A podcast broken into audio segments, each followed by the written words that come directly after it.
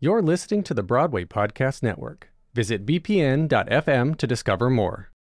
This episode is brought to you by Shopify. Whether you're selling a little or a lot, Shopify helps you do your thing, however you cha-ching. From the launch your online shop stage, all the way to the we just hit a million orders stage. No matter what stage you're in, Shopify's there to help you grow. Sign up for a $1 per month trial period at shopify.com slash special offer, all lowercase.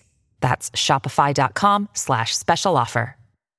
Hey guys, it is Ryan. I'm not sure if you know this about me, but I'm a bit of a fun fanatic when I can. I like to work, but I like fun too. It's a thing. And now the truth is out there. I can tell you about my favorite place to have fun Chumba Casino. They have hundreds of social casino style games to choose from, with new games released each week. You can play for free anytime, anywhere and each day brings a new chance to collect daily bonuses. So join me in the fun. Sign up now at ChumbaCasino.com. No purchase necessary. VGW. Void were prohibited by law. See terms and conditions. 18 plus.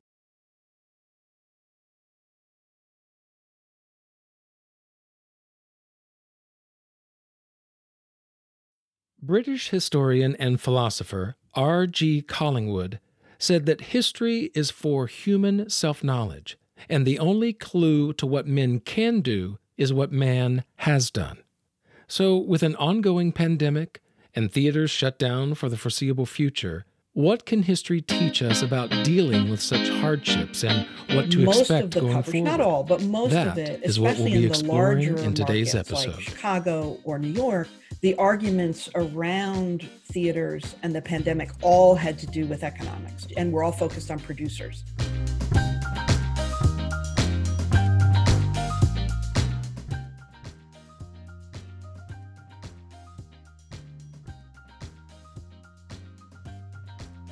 Hello, and welcome to another edition of Why I'll Never Make It, featuring conversations with fellow artists about the realities of life in the arts, all while challenging the notion of what it means to make it.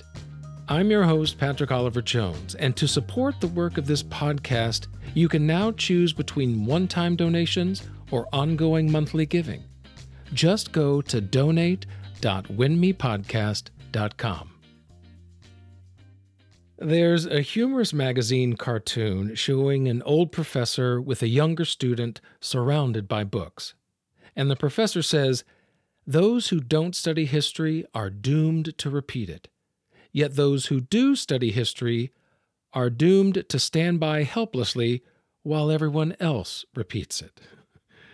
Well, today we're going to do what we can to not only study history, but learn from it as well. And who better to learn from than a college theater professor? I'm Charlotte Canning. I'm the Frank C. Erwin Centennial Professor in Drama at the University of Texas at Austin uh, in the Theater and Dance Department. I'm also head of the PhD program there. I'm the author of four books and am working on three more, although every time I say that, it doesn't really sound believable. I mean, to me. So, um, not great planning in that sentence. And I think the other identity I'm very proud of is I, I teach, and I teach both the graduate and undergraduate level. And it was one of those writings that first introduced me to Charlotte. Back in March, just a couple of weeks after the initial shutdown of Broadway and theaters across the U.S., Charlotte wrote an article for American Theater Magazine called Theater and the Last Pandemic. Now, the last actual shutdown of U.S. theaters happened after 9 11, but that was only for a few days, and it actually galvanized artists and elected officials to promote and elevate theater at a time of national crisis. But as we've all come to know, the last large scale shutdown and pandemic was the Spanish flu back in 1918 and 19, a name itself that came from the mistaken idea that the pandemic originated in that European country. And today's episode is a deep dive into Charlotte's article, expounding upon her findings of the effect that that pandemic 100 years ago had on society and theater, and what it can tell us about today's deadly virus and its impact. When Rob Weinert-Kendt asked me to do the article, That's the editor in chief of American Theater Magazine. it, it was actually quite funny. It's a period I've written about quite a bit.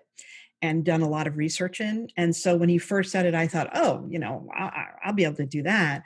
And then I paused and I thought, I cannot think of anything about the flu of, of, of 1918. And I thought, oh, that must, I, I'm tired, I'm frazzled, right? It was the, he asked me in March when um, universities, including my own, were moving online. So I figured, okay, I'm just not, you know, I'll do some research and it'll refresh my memory and we'll be fine.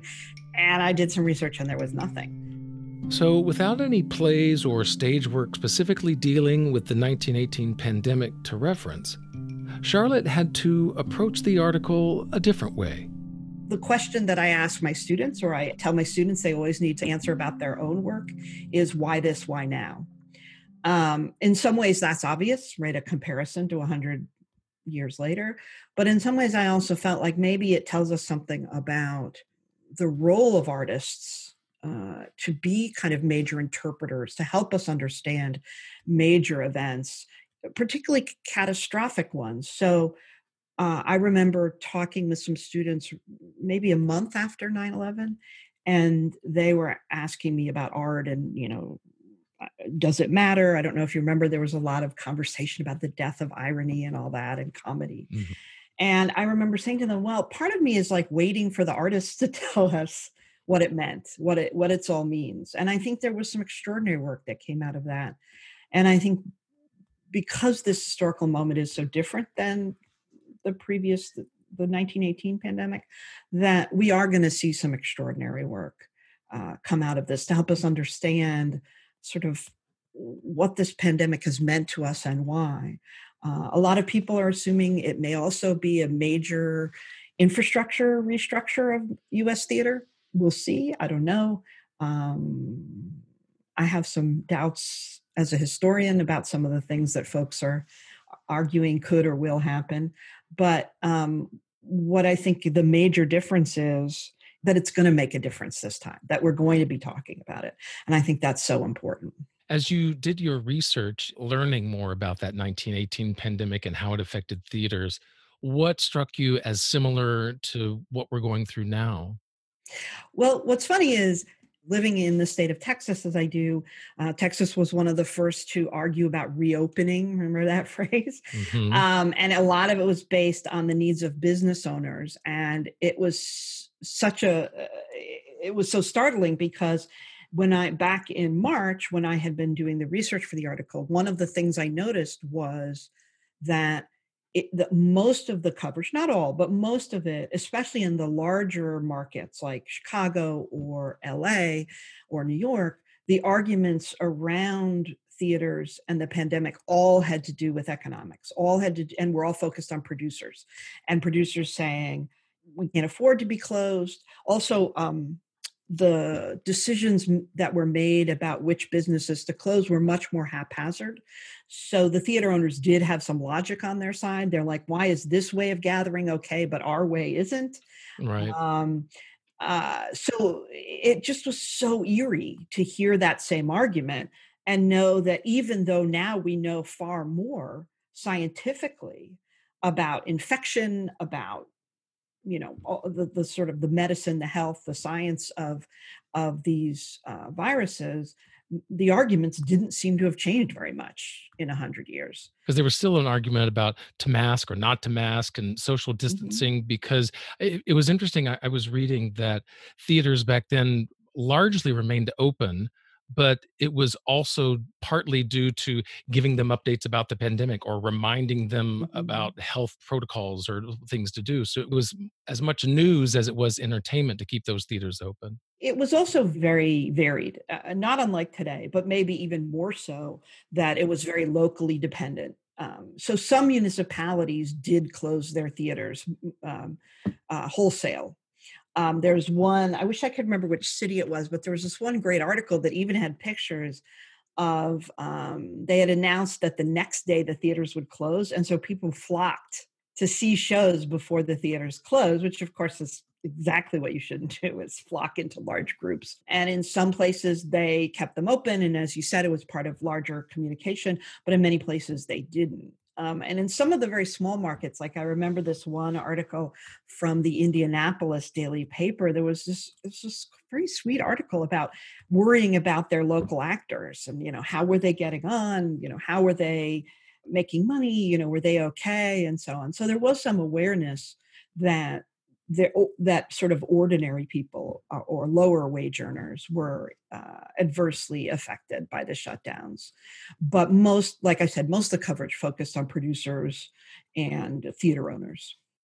Yeah, and I would say that when it comes to the performance space now a lot of it centers around maybe tv and film production and you know which studios are opening or not opening or you know our your favorite show is going to be postponed until you know they can get back.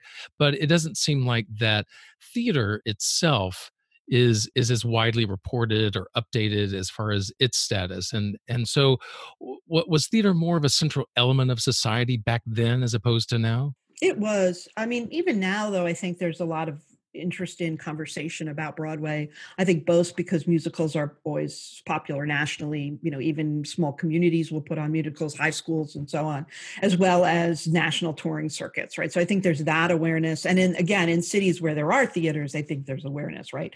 right. So if you have a large regional theater or even a mid-sized one, you're probably aware or you've seen articles in your local paper. But um I, I, do think that that there was quite a bit of interest that was maybe much more do- predominant than than now. In part because this is before you know movies were really the industry that they would become within a few years and you know there was radio but again it, the 1920s is when radio really took off so you're also talking about uh, a culture where the vast majority of entertainment is live performance, whether you're going to an opera or the legitimate theater to see whatever Shakespeare or you know some melodrama, or you're going to vaudeville. So with I mean, I, I, one way to imagine it would be to think of our current, you know, especially when we were in lockdown, and think about it if you didn't have a TV, the internet, or maybe even a radio. Right. That would have been a very, very different experience. Um, and so I think the loss of live entertainment was much more of much greater magnitude and impact than it, it, certainly is now. I mean, I think it's much more, like I said, much more comparable if you could imagine not being able to stream uh, Netflix for six hours on your couch and get the embarrassing message asking you if you're still. Are you still there? yeah. Now, what do you see in your studying of then and now as the the lessons that we could learn from that time period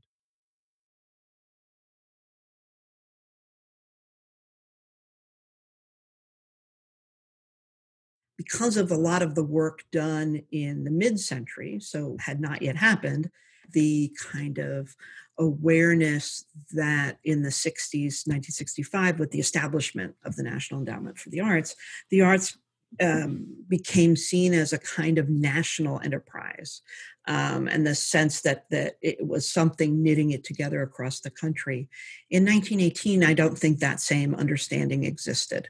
I mean, other than some of the syndicates, they're not national organizations, right? Like now we think of things like TCG, Theater Communications Group, um, or various things like uh, literary managers and dramaturgs of the Americas, uh, you know, those kinds of organizations. None of that kind of fabric existed. So it was also seen as a much more local and specific um, enterprise than we see it now. So I, I think that that's a huge difference. So I, I, I don't mean this in the sense that people are callous, but I don't know that the people in Indianapolis were really thinking about actors in Seattle. Right eh, now, of course, all those groups have their own organizations. Unions are much stronger and more prevalent and those kinds of things. So I think that there's much more of a national view than would have been had in 1918. At the beginning of the 20th century, producers were really setting their own work conditions and pay scale. There was no compensation for rehearsals or holiday pay, and rehearsal time was unlimited. So, in 1913, a group of actors in New York City drafted a constitution, elected a president, and formed the Actors Equity Association. In response to this, theater managers and producers formed their own coalition. And a year later, Equity developed a standard contract with a list of rules and demands for the managers to adhere to. And although that standard contract was agreed to in 1917, hardly any of the managers or producers adhered to it, and they were constantly violating the contract, refusing to acknowledge Equity as a legitimate organization. So, in 1919, Equity called the first strike in the history of American theater, demanding recognition to both represent and bargain for stage performers. That strike lasted 30 days and closed a total of 37 plays, while also preventing the opening of 16 others. In the end, Equity and the producers signed a five year contract that forced managers to pay actors for overtime and rehearsals, as well as travel and costumes. And because of the strike, Equity's membership had grown from a couple of thousand before the strike to more than 14,000 members. That strike, in essence, changed the very definition of labor. You see, previously actors weren't seen as workers, but rather as artists, and many saw themselves as above mere laborers. But once actors realized that a union was necessary and then created Actors Equity Association, then their successful strike broke down a perceived class barrier between actors and industrial workers. Acting was now seen as a trade and part of the greater labor movement. One of the things it did, of course, was alleviate the terrible conditions under which the rank and file of theater workers um, existed. I mean, I, you know, I don't know that anyone would argue for uh, professional theater right now or any, you know, recently as the kind of model industry. But it, the if you were to compare it with 100 or 100 plus years ago, it's staggeringly better. Um, you know, just as an example, if you, you know, actors weren't paid for rehearsals. Uh, mm. If you were in a touring show and you were, you know, say you were based in New York, but your tour took you out to, I don't know, Toledo, and your producer ran out of money, the producer could just leave you there. You might be sitting in Toledo with no money, no way to get back to your home in New York.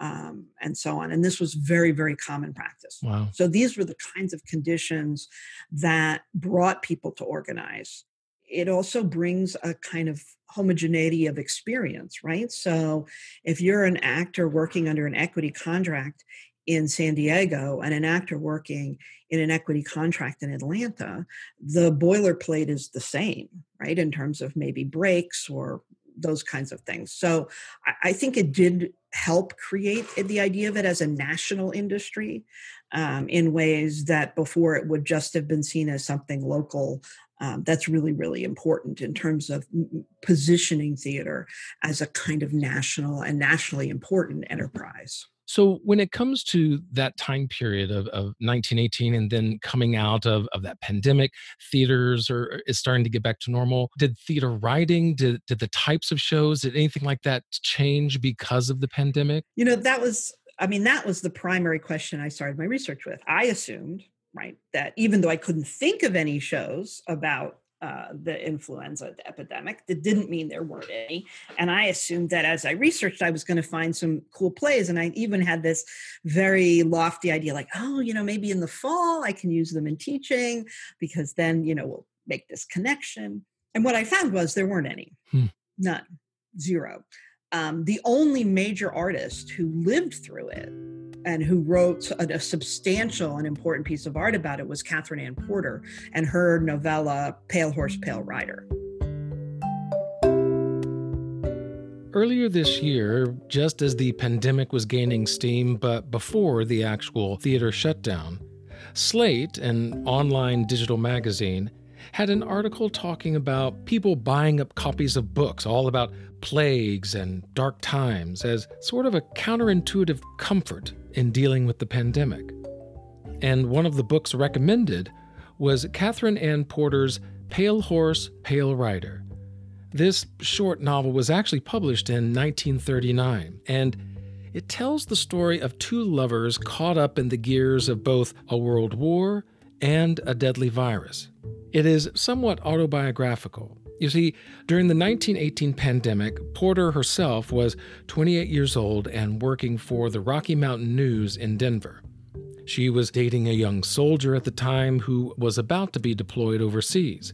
But when she caught the virus, the young soldier took care of her at her boarding house.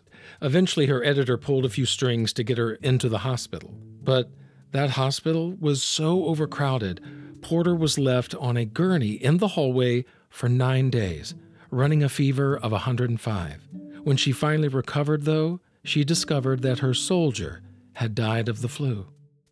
And if you think of the incredibly important literary figures who would have been old enough, well old enough to experience it and remember it, like everyone from Gertrude Stein and Ernest Hemingway, Zora Neale Hurston. I mean, it, it, just the number of people who would later become some of the most important artists in the US in the 20th century, and yet are absolutely silent about the pandemic. Nobody wrote about it. Nobody.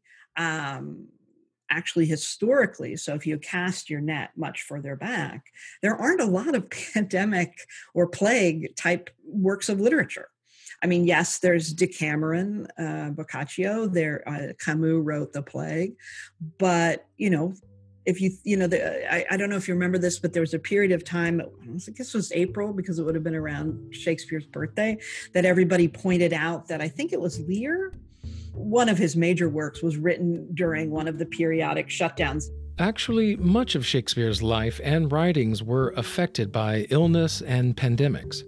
Just a few months after his birth in 1564, a plague began in his hometown of Stratford upon Avon. Between 1582 and 1610, there were five outbreaks of plague. One of those, in 1596, took the life of his son, Hamnet, at the age of 11.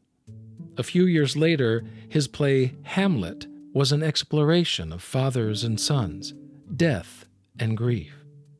Yet, even though epidemic disease was clearly present in Shakespeare's life, in his writings it was more of a steady, low level undertone showing up in speeches rather than overarching subject matter.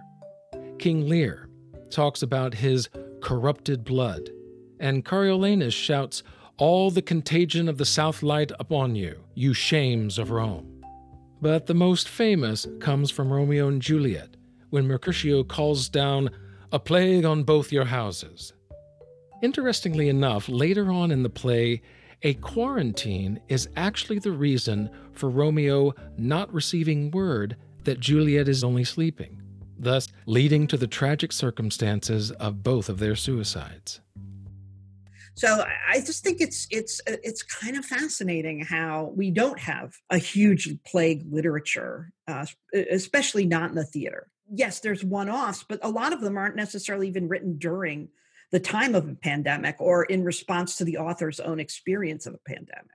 And I think we see that similarly today, more contemporary example, 9 11. There really isn't a lot of plays or theater done about 9 11. There's the adjacent works like Come From Away, which is which is again removed from it it's it's in another country even but there's nothing dealing with let's do a play about new york on 9-11 there there haven't really been those kind of things certainly in the larger commercial theater you don't see it but i think a lot of individual artists did some beautiful solo work. I think there were much smaller pieces that were also more local in response to local experiences of it.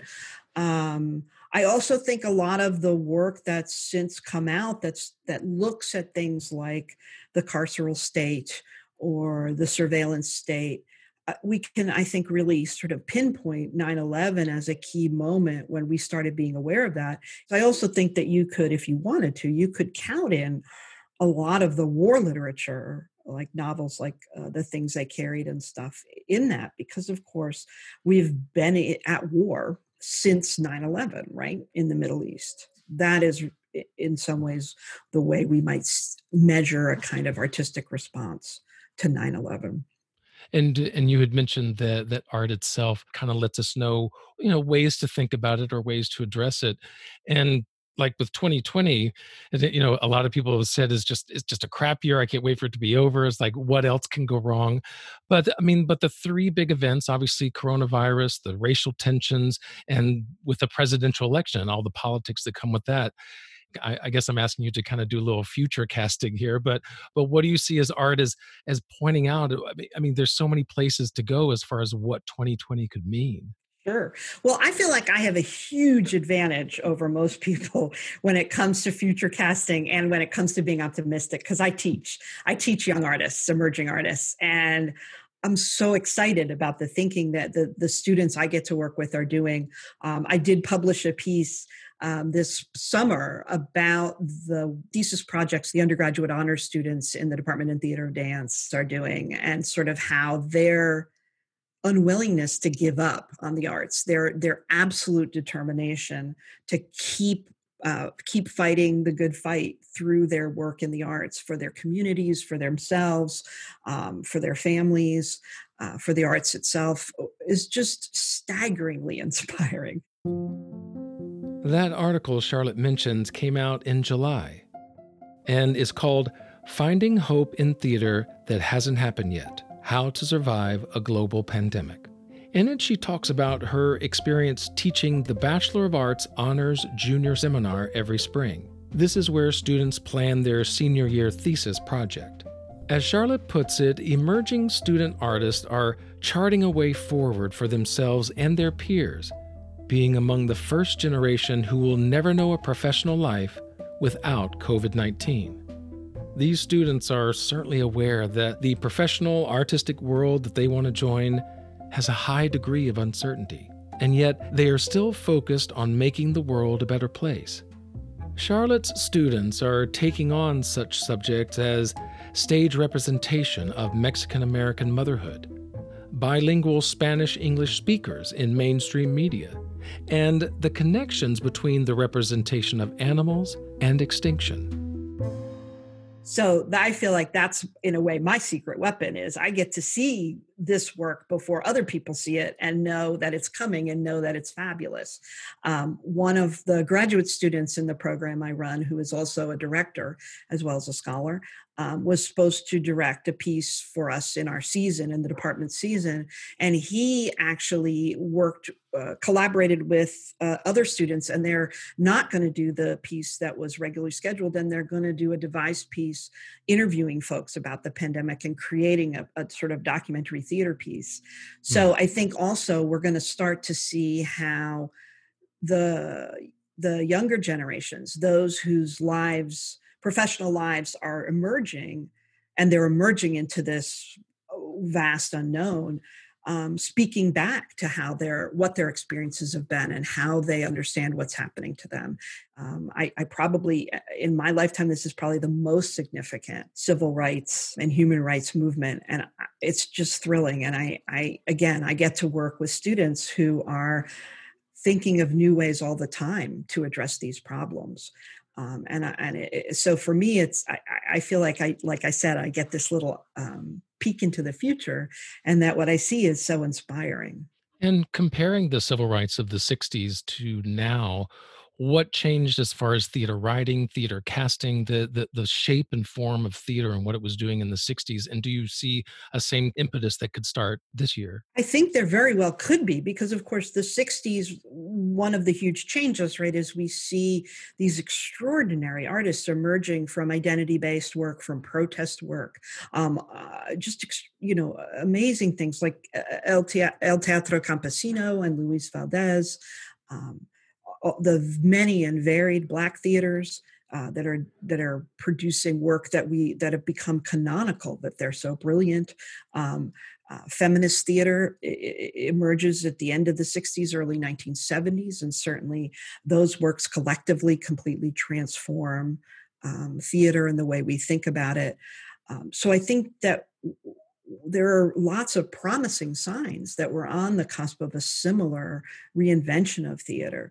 Um, just in the past couple of years, if you look at the number of executive or leadership positions that are being filled by BIPOC folks, is really encouraging seeing slave play on Broadway. I mean, I just think that there's certain uh, there are signs that that you know maybe some of the shifts will be more permanent um, and that hopefully what we're seeing isn't going to be one-off or, or token but actual ongoing and enduring changes. And i think a lot of that can be credited to, to grassroots stuff right? I mean it's the the stuff at the top often makes the news but that that stuff at the top is often the result of years and years of hard work by you know ordinary folks. So i think of um, the critic Jose Solis, and not just through his writing, through his criticism, but also through the mentoring project he's doing with young BIPOC critics uh, who are emerging on the scene um, to support, to help them have ways to support and develop their work. I mean, that's the kind of stuff that pays off long term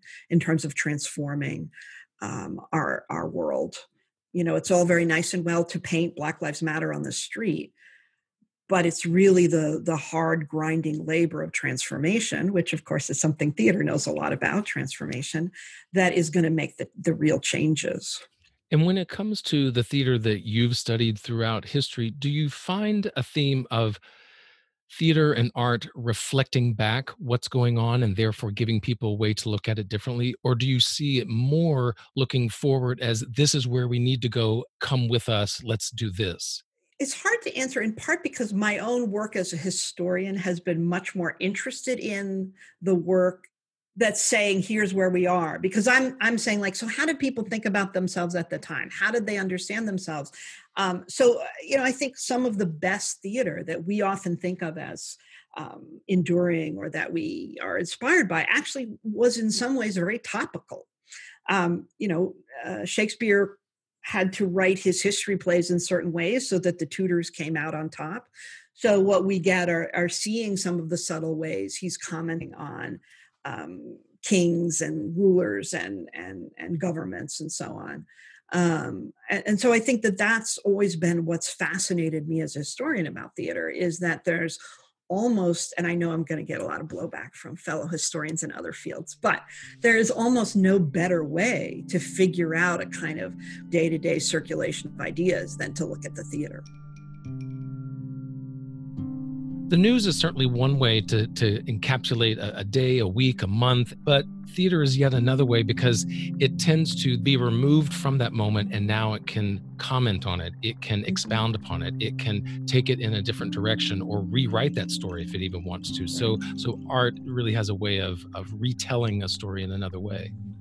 Um, and that's also much more of a 20th and 21st century view of art because remember, the lag time between writing a play and producing it could often be only days um, oh, in the true. past, yeah. right? So you could do plays almost as the news, as newsreels. Um, and a lot of times, um, because theater was also so elastic and so responsive to its moment, uh, you know, people might work things in uh, that are clearly comments on current situations or emphasize certain lines and so on and so forth. So I think that that one of the things that theater has or theater can tell us about a moment, right, is because it's live, even if the play itself doesn't necessarily speak to a given moment, the actors are going to be. Um, and so I think that that's the other thing is you looking for clues of how those performances went can tell you a lot um, about um, how people were thinking and responding to a given moment. Uh, you know, I think that's one of the value of doing historical work on vaudeville is is when we start seeing what kinds of acts were popular we can say a lot about what people were thinking because the bookers were booking very much in response to audience how receptive audiences were. And if you didn't get if you weren't popular you weren't coming back. So i think there's things like that that can tell us a lot too about even almost day-to-day thinking and and it's interesting because I've I've done some research on on other musical acts, you know, from Sammy Davis Jr., Nat King Cole, that type of thing, and how uh, immensely popular. And you can go back to the 20s and 30s, and uh, people of color were immensely popular on stage, and and people went to go see them. However, behind the scenes, you know, they couldn't go to the same bathroom. Like Sammy Davis Jr. would go to Vegas, but he'd have to stay miles out of town, whereas the white performers could be in the hotel. D- different things like that, where visually it looked like there was a lot of diversity so to speak on Mhm. stage and on screen but yet behind the scenes there was there was a lot more turmoil going Yeah. on Well, white America has always had a very high tolerance for diversity and spectacle, uh, performed spectacle that they don't have for diversity in their own lived lives. Hmm. Years and years ago, Uta Hagen came to UT to give a talk. It was an extraordinary experience. And um, I was part of a small group of faculty chatting with her afterwards. And my colleague Oscar Brockett, who many people know because of his, uh, his theater history textbook, told her that he had seen her in Othello with Paul Robeson, which staggered her. I don't think she had heard that in many years. And she told us the most amazing story that when they were in Boston, they were in the same hotel, on, even on the same floor, and they were coming down uh, in the uh, elevator to the lobby, and the doors opened at some floor above the lobby. And there was a man standing there, right? Obviously, he had pressed the button. He saw the two of them. He spat on the floor in the elevator and wouldn't get on the elevator. So even even getting into those hotels, right? There's still significant barriers in how you're treated and how you're seen. So I mean, I think we don't actually learn a whole lot about um, or, or rather we, we, we're, we would be wise not to make assumptions about diversity based on, on what's on stage. Um, because of course, as you're pointing out, the performers are certainly not experiencing anything like equality, right? If they have to drive out of town. Um, and um, if you then look at even more importantly, the power structure is all white. So who are the producers, the bookers, the managers, the PR people, the the investors, right? That historically they're predominantly predominantly white. So I think that that's the other thing is that um, one of the things that theater historians can do or historians of the arts do right is we know to just you know like detectives like follow the money right? Who has the money? Who's paying? And who's making those decisions based on the money? And of course throughout us history that has largely been a white uh, power base that's done that and certainly there's there's been a reckoning of theater pieces themselves uh, from uh, showboat porgy and bess you know old, older pieces like that all the way through even hamilton has its detractors because of the, the the racial elements or the historical perspectives that that that it showcases. And so as a historian what is your view on taking a piece for when it was written in that time keeping true to that or do we need to start changing and altering and updating pieces so that it fits what we want to see now? Uh, well, let's put it this way theater happens in the present, right? So if you put a play on now, no matter what it, you want to say, you know, when it was written or whatever, you're putting it on now. It's happening now in front of us. So the artists and involved are responsible for what the play is saying and doing. I I happen to be very open to the idea of taking plays and doing stuff with them, um, especially older works, because they're still going to be there, right? I mean, maybe it's again my luxury as a professor in that you can do what you want with whatever Shakespeare, but I can still teach Hamlet the way it appears in a folio or a quarto, right? There's nothing that inhibits me from doing that just because somebody has decided to do Hamlet, but only say the verbs out loud or whatever. That would be actually kind of interesting, I think. But so I just feel like that's, you know, uh, you know, and, and, I'm not talking about um, things like copyright or intellectual property rights and and and current play, you know, living authors writing places currently, but older works. It seems to me, in order to keep them eh, sort of timely, is to have the freedom to make them of the moment, um, to think through. Um, what what is it what is it saying? What is it doing? Why are we why are we doing this? Again as i said earlier you know all my students when they're proposing projects I, they have to tell me why this why now. So if you want to do some you know horrific racist play you can't just say oh well it's because it was written in 1915 so that's why it's racist. But so if i do it it doesn't count? Of course it counts. Of course because you're doing it now in front of us. So i do think people should be held accountable for the work that they put on stage. Um, it's a choice. So, why are you choosing to do this play? For example, I have yet to see a production of uh, Merchant of Venice that I haven't sort of recoiled in horror from. I, I don't, I don't, I haven't yet, not yet seen the solution to doing that play, especially post Holocaust. I saw a production years and years and years ago at the Globe in London where they also went back to 19th century staging conventions. And when Shylock walked on, he had the long nose and the red beard, which was the anti Semitic tropes that populated this, the European stages and American stages in the 19th century, and that that meant a Jew in all of the negative anti Semitic ways. So to see that walk on stage in 20th century London was just shocking to mm. me. And I, and because they are all trying to, or at least at the time, um, we're trying to do this thing of make it you know attend the theater like you're in elizabethan england they encourage audiences to be very vocal and so i watched a huge number of school children because the day i went there was several school groups boo shylock when he walked on and that they had structured it so that he is this villain. Now, of course, the play makes him a villain, but I thought, how are you going to make sure that those kids are differentiating between this individual character right. who is not making great choices versus Jewish character who they are now booing and who is now tricked out in some of the most anti-Semitic makeup you can imagine. I I still think of that with horror. So I, I think when we choose those plays, we have to be held accountable for how we're doing them and why we're doing them, because otherwise we're simply uh, continuing those traditions. In the 1998 book Shakespeare and the Invention of the Human, author and literary critic Harold Bloom says, "One would have to be blind, deaf, and dumb." Not to recognize that Shakespeare's grand equivocal comedy, The Merchant of Venice, is nevertheless a profoundly anti Semitic work. The fact that this play was a favorite of Nazi Germany certainly lends credence to the charge of anti Semitism. Between 1933 and 1939, there were more than 50 productions performed in Nazi Germany. However, there are those who defend Merchant of Venice, like Michele Osherow, professor at the University of Maryland, Baltimore County, and a resident dramaturg of the Folger Theater in Washington, D.C.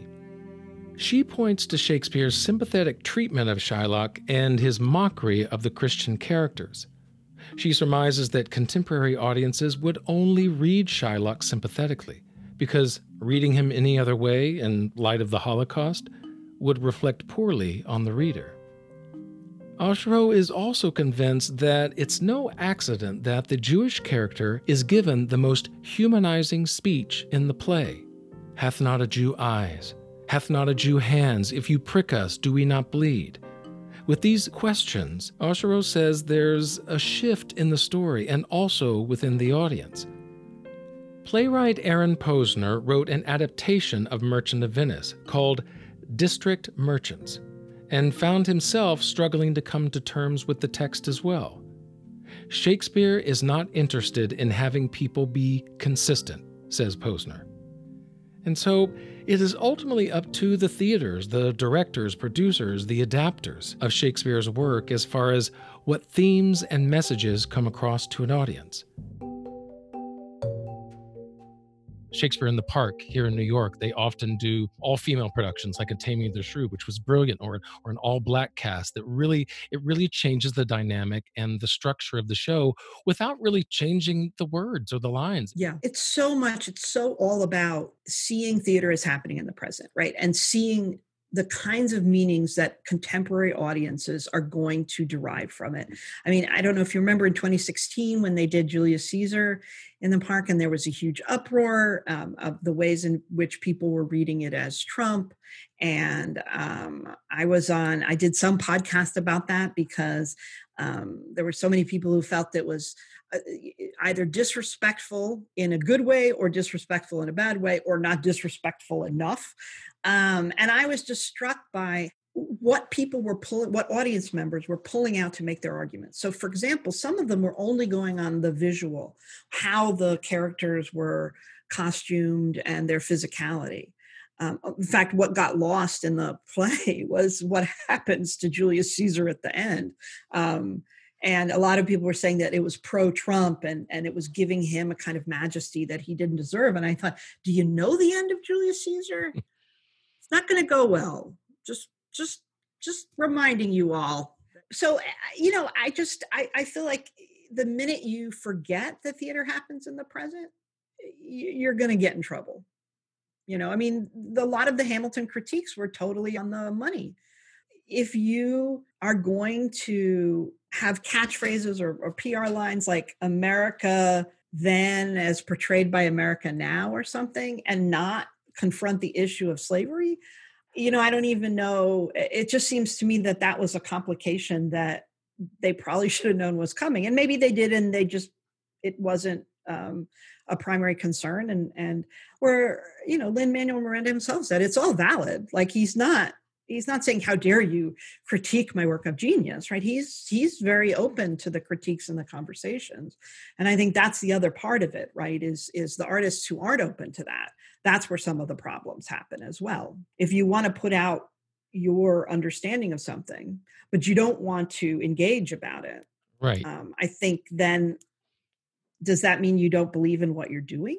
Do writers need to think about how their work will be seen in the future, or do they still need to write it for now and just realize, okay, in 30 years, if this or that is changed, then those producers will change it if, if they need to or make it of the times? I mean, I, think both from studying artists, but also, again, being at the University of Texas and getting to work alongside a lot of world class artists, I think what I've seen is it's less about them writing for now or for later than writing something that seems so unassailably true and mm. so breathtaking to them or something that that that they just they want to say out loud um, whether it's through characters saying it or themselves but that that i think the reasons why certain works stay with us or why we say they're brilliant or we you know attach those all these adjectives to them is because those artists really got at something, um, asked some really, really big, enduring questions, and that answered them in a way so thoughtfully and so viscerally that we keep responding to the answers. So, for example, just go back to Julius Caesar again. I mean, Julius Caesar was not a story that was contemporary to Shakespeare. Um, and of course, the Shakespeare in the Park, Shakespeare is hundreds of years distant from us but we're still asking questions and struggling with notions of power right notions of personal relationships within power. Um, we're struggling with how does power change people or does it not? Um, how do we how do you critique power? How do you i mean those are such important questions that we can go to a production of Julius Caesar and take away something of real meaning and, and help. So I think that that's those are the works that tend to stay with us because those questions are ones we all grapple with all the time. And so, like, how do you think theater will come out of this era then of, of COVID? You know, I, I mean, obviously Broadway and theater itself, they, they survived 1918, but, but was something lost then? Will, will something be lost now? The comparison is difficult to make because it was the war that had already disrupted theater to some extent, right? Because people, men were drafted, et cetera, et cetera. Um, and theater was already on the cusp of a huge transformation. Uh, the little theater movement had just started. That's what's going to become uh, things like the regional theater movement. Um, it's going to help account for a huge growth in theater and higher education, in community theater. Um, the Federal Theater Project, right, is in some ways a, a, a, large scale realization of the Little Theater movement. So theater was already in this kind of moment of huge transformation. I don't, I mean, of course, theater is always in a moment of transformation, but I don't know that this moment is particularly comparable because of that. Now, what I do think is is interesting is that there's so much conversation about how can we use this moment to bring about changes that are necessary or desirable. Um, I, I, did read there was a recent article, I think the New York Times, where they had several people speak to like, what do you think is going to happen? To be honest, I didn't, as, especially as a historian, I didn't find many of the arguments persuasive. Theaters always wanted more money. We've always wanted to pay people better. Right. Um, I think I didn't see anything in terms of real policy thinking um, or anything that is transformative as things like, say, Creative Capital was several years ago when they first started funding and, and mentoring artists. So, I, but I do think it's possible.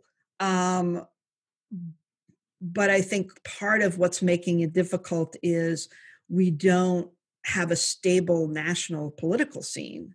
So it's almost impossible to think about those kinds of large scale changes because we don't know from day to day if the pandemic is going to start roaring out of control again. I mean, it's still out of control in some parts of the US. Um, we don't know if that's going to continue. Um, masks and social distancing remain controversial. I think that we need a little bit more stability before we're going to be able to do those kinds of massive changes. But I think what's the most promising is how many people are talking very openly and urgently about a need to do things differently. A lot of the changes that would happen in theater in the 20s and 30s came from much earlier, much longer sustained conversations on how and what to do. So the changes usually follow conversation. So the fact that the conversation is so robust and energetic, I think is a terrific sign.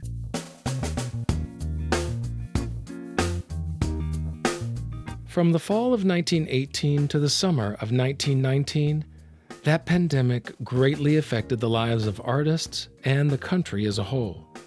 In just 10 months, 670,000 people died in the U.S. Worldwide, fatalities were between 50 and 100 million. Thankfully, we have not reached those levels at this point, and I certainly pray we never do. But from all appearances, the state of theater and its future seem to be much more precarious now than it was back then. At the end of her article in American Theater magazine, Charlotte says, There seems little chance that today's theater artists will forget the trauma of this time or fail to let it influence their work as the writers of a hundred years ago seem to have. The art being created now and in the future after the threat of COVID 19 infection subsides is likely to offer us a collective opportunity to remember this uncertainty and the fears of the moment, to understand why things unfold the way that they did, and to help us keep them from ever happening again. I'd like to give a big thank you to Charlotte Canning for joining us today and to you for being a part of our conversation.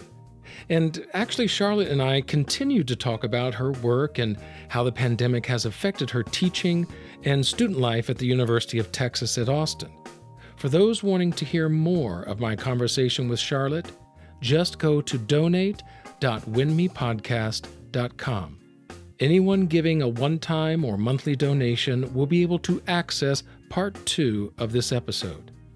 Your donation goes toward the continued work of this podcast to bring you artists and creatives like this each week. And special access to conversations like these are my way of saying thank you and also thank you for for this for inviting me um, just for a lot of reasons like this is stuff i care about i love to talk about yeah. but also i'm on the university's executive uh, covid planning committee and we meet every day and so every day I end my day with talking about COVID. So this is, and I'm actually what I'm going to do in 15 minutes. But so this yeah. is like, at least I had a really nice Zoom today that is good, not good, about, good. you know, how many students and do we have a cluster and all that. Right. And six feet and all that. Yeah. well, I'm your host, Patrick Oliver Jones. Let's get together next week as we talk more about why I'll never make it.